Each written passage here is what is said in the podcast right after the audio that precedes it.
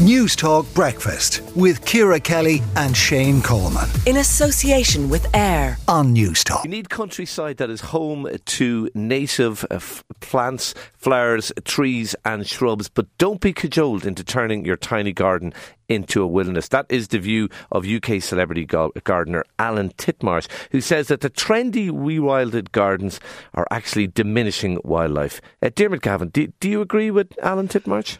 I think it's a balance uh, that we need. We, those of us who are lucky enough to have gardens that we can use, really saw the value during COVID when we had nice outdoor spaces to gather ourselves to get away from the family, or when we were allowed to meet people in bubbles. Um, to to meet them. So you do need to have spaces that are clear. We also want beautiful gardens. We don't want gardens that from this time of the year until kind of next April die down completely because we've so much glass at the back of the front of our house. We're looking at them all the time. The gardens become a picture. But the most important thing is we do have to look after our environment, what we have been planting, and the way that we have been gardening. That tradition that has evolved over the last hundred years or so really does have to change.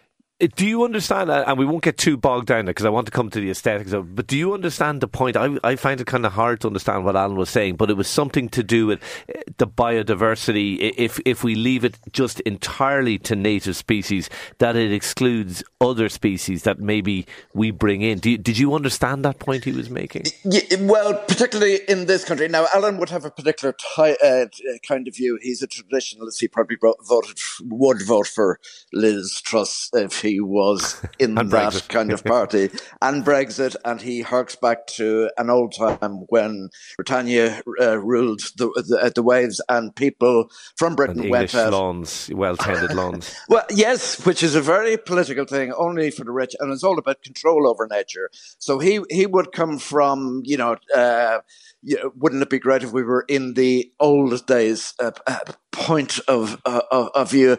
But you know, to be planting, if we relied on native species in this country, we'd have very little color after the spring, and our gardens would we wouldn't have the the, the beautiful color that we uh, love. Which I think instance. is the point. Uh, to be fair, Alan was trying trying to make. Now, look, you, are more uh, Celtic than Anglo-Saxon in, in your in your taste, but yes. I have to admit.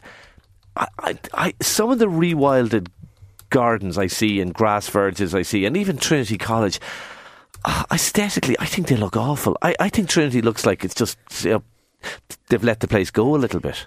Well, I would disagree with you hugely. I think it's such an empowering. So actually, I was at the I was at a conference yesterday in Rome with the UN and the front lawn of Trinity College came up at that uh, at that conference, and it was heralded as an amazing thing to do in the centre of the city, where lawns were absolutely sparkling, and they gave it over to wildlife. We have to look after our insects. We've lost a bit. Is it not tokenism, ha- though? Is it not? That's tokenism. There's a small patch of grass. That's brilliant if it is. Different. If it's a billboard for people who are going into the city centre to see if they can do it at Trinity College. It's a billboard College, for scruffiness, as far as I'm concerned, Diarmuid. Uh, did you see it during the growing season?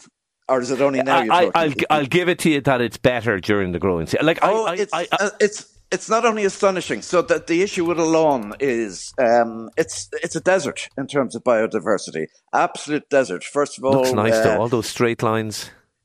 Yeah, that's control of nature, isn't it? And what are the insects going to, where's the pollen going to come from? Before any of those grass plants get a chance to flower and produce pollen, uh, they're cut. And, you know, a huge amount of uh, phosphates or nitrates in, in, in the case of the lawn are, are put down to keep it lush and green. And people hate when it's in a drought, so we put water on it. And there isn't one productive plant in all of of, of that loan. So giving okay, that to come back to, to come back to my come back to my earlier point. Look, you're, you're, undoubtedly right about that. But to come back to my earlier point, like it's what are we talking about? Is it 15 square meters or something? Like it's it's a, it's a it's a post stamp.